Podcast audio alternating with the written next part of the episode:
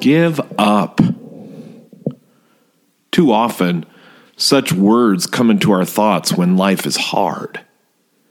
Even more so, when those who are our enemies or who act wickedly have gained ascendancy in our culture, our inclination is to quit or to give in.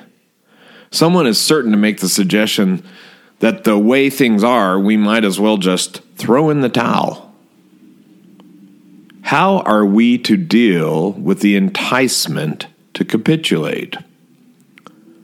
Because it's not like they're wrong. Truly, the wicked in this world work and plan for the downfall of a righteous person.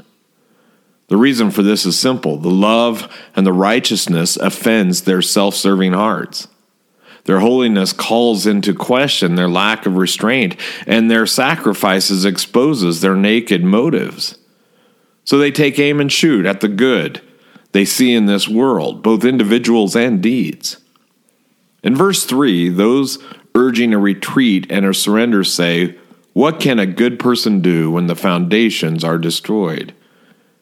He's talking of the cultural malaise that so often takes over a people. That condition where all constraint to evil has been lifted in a community is dire, it's tragic.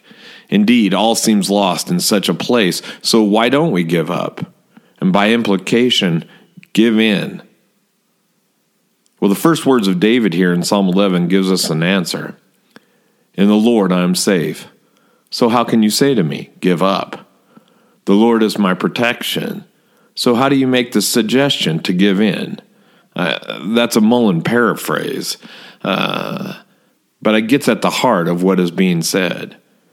Then in verses 4 through 7, he speaks of where God is when the righteous are being tested. He is in his holy temple.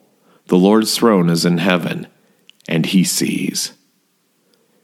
He may test the righteous with such times, but that, that is so they may produce righteous deeds. Those who insist on living hatefully with their violence and selfishness will suffer his judgment in time, but those who are his and did not give in, they will behold his face. Don't give up. Please don't give in.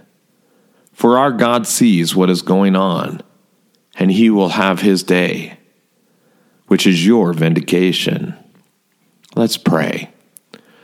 Lord Christ, I'm tired and I'm desperate for your strength.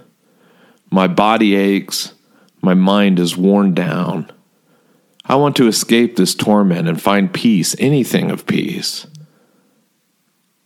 In your presence, I am quieted in the midst of war. In your embrace, I am sheltered from all assault. As you are forever with me, by your word, I will stand and not give in. Amen. Amen.